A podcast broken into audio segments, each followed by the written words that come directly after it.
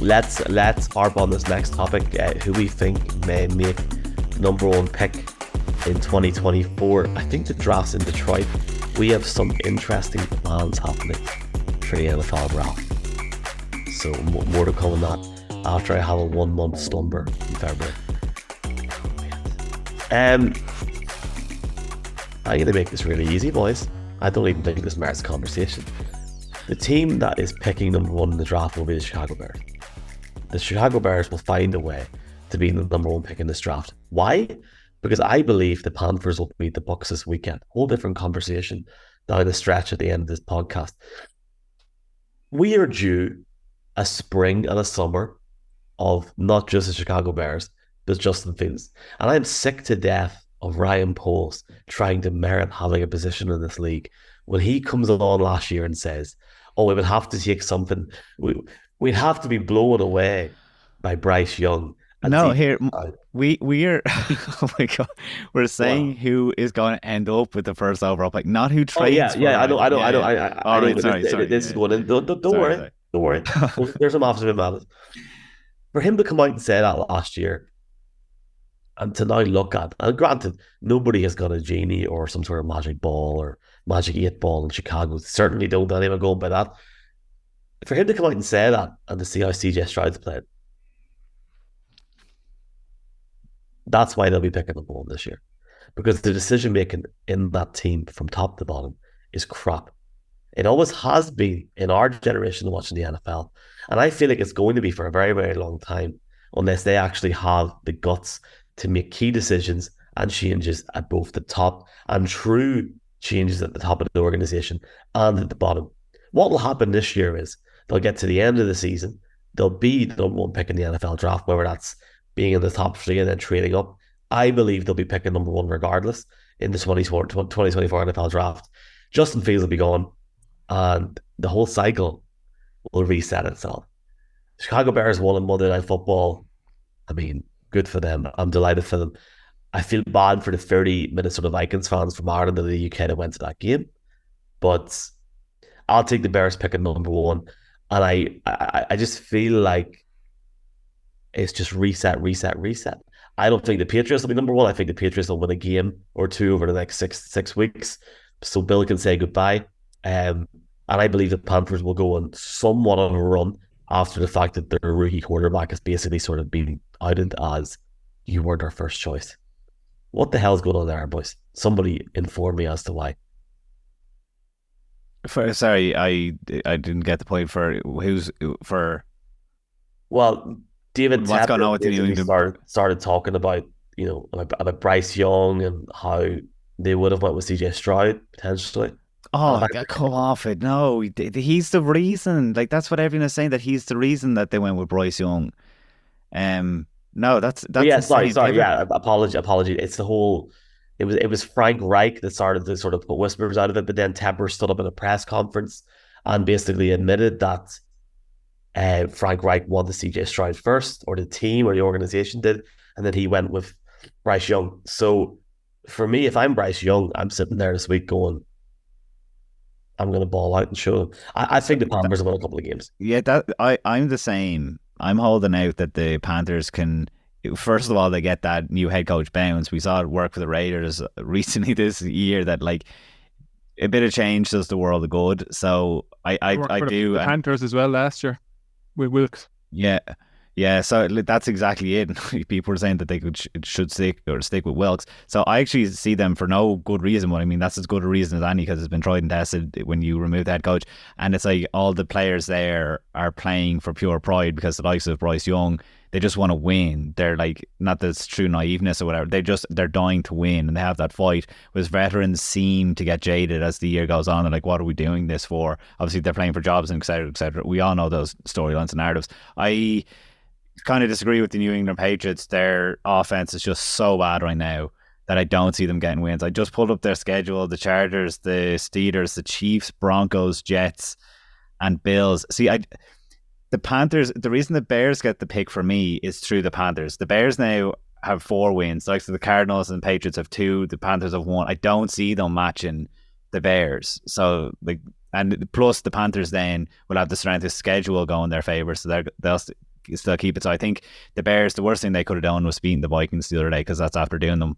Uh, the Patriots, I think, are in with a shout. The Cardinals, I think, are in with a shout, but their strength of schedule is why in a tiebreak they'll probably lose it because they have the harder strength of schedule. But I mean, if they had any weaker of a strength of schedule at the beginning of the year, I think they could have knocked off one or two more teams. Even you know, like they could have beaten the likes of the Giants and stuff earlier on. So uh, yeah, I think I'm with the Patriots right now. I have to say.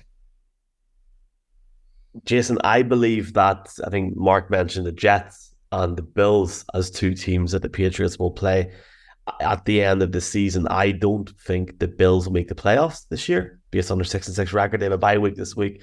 And I believe that could be a trap game, even though it's in Buffalo towards. Oh, that'd be so good. That would be such a send off, Michael. That'd be such a shame. I think Belichick gets a send off, and I I believe from what we've seen with Buffalo last week that their head coach made the call to not play the game of football when the ball was at the 20 yard line or 25 yard line with 20 seconds to go.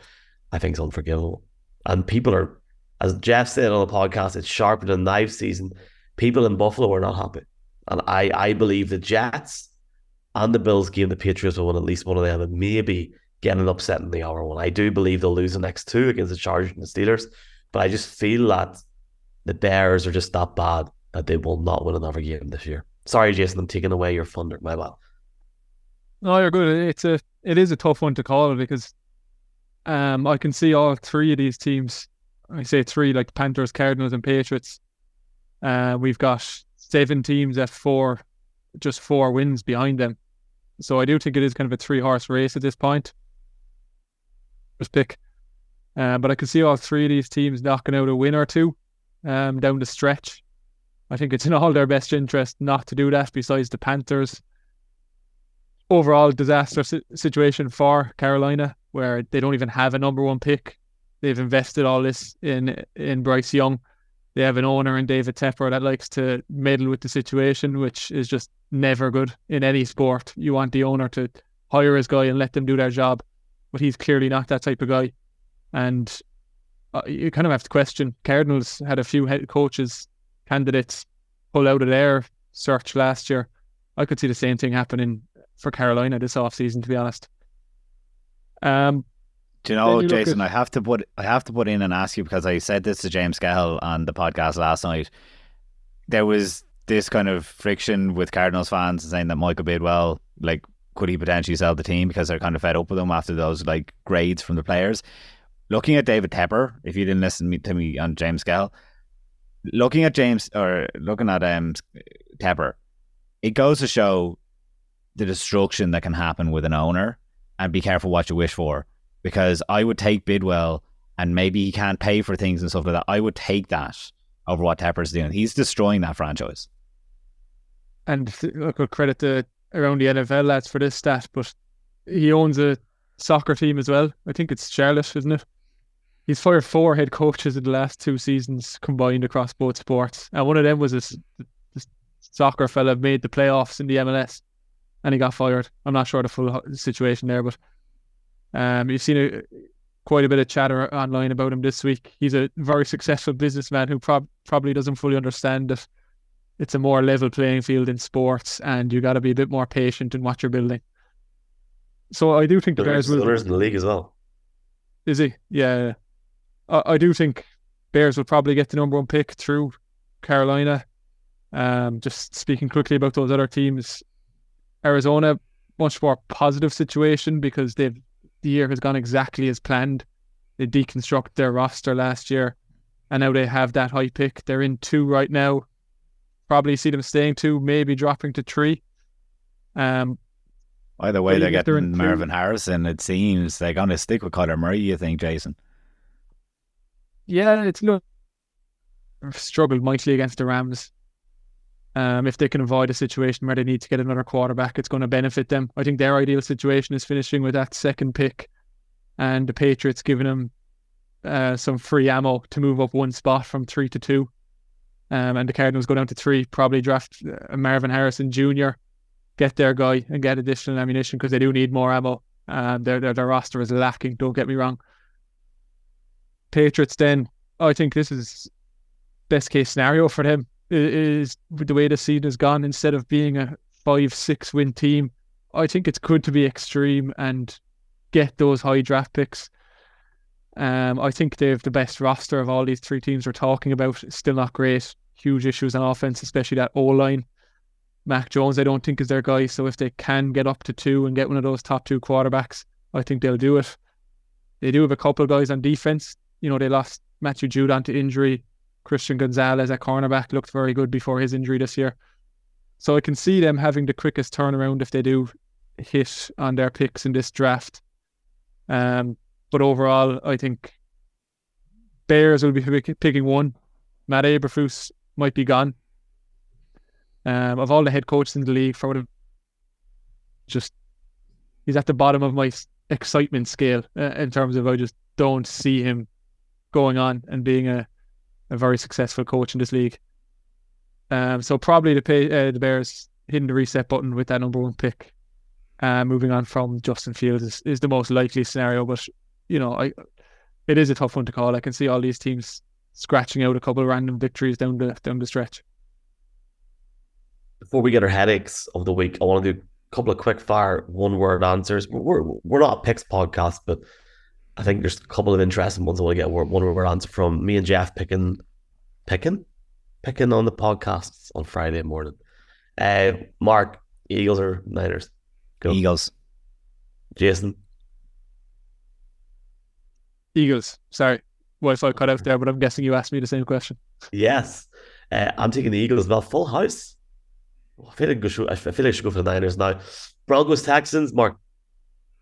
Oh, that's some game. I think I'll lean right now on Broncos. Yeah, I have to lean on Broncos.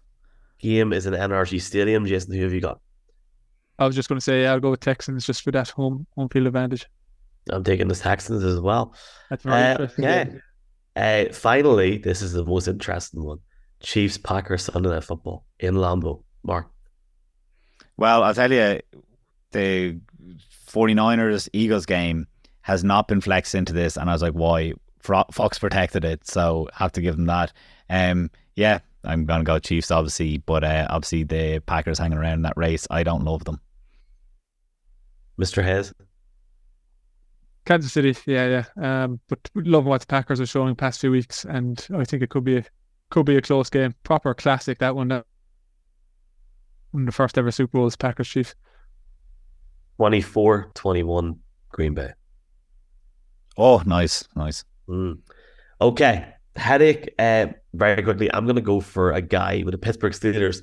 Steelers play the Cardinals this week and the Patriots next week. They should be nine and four in two weeks. They should be. And if they are, they could be looking at a really, really interesting week 18 clash with the Ravens. They've got a Bengals team week before that. I'm going to shut up about the Steelers in a second, but the guy I'm talking about is a guy that after the firing of, of Matt Canada, the scheme changed little bit. Obviously, a 400 yard game on the offense. Pat Fryer with 120 yards on the day last week, and I think this week in against the Cardinals.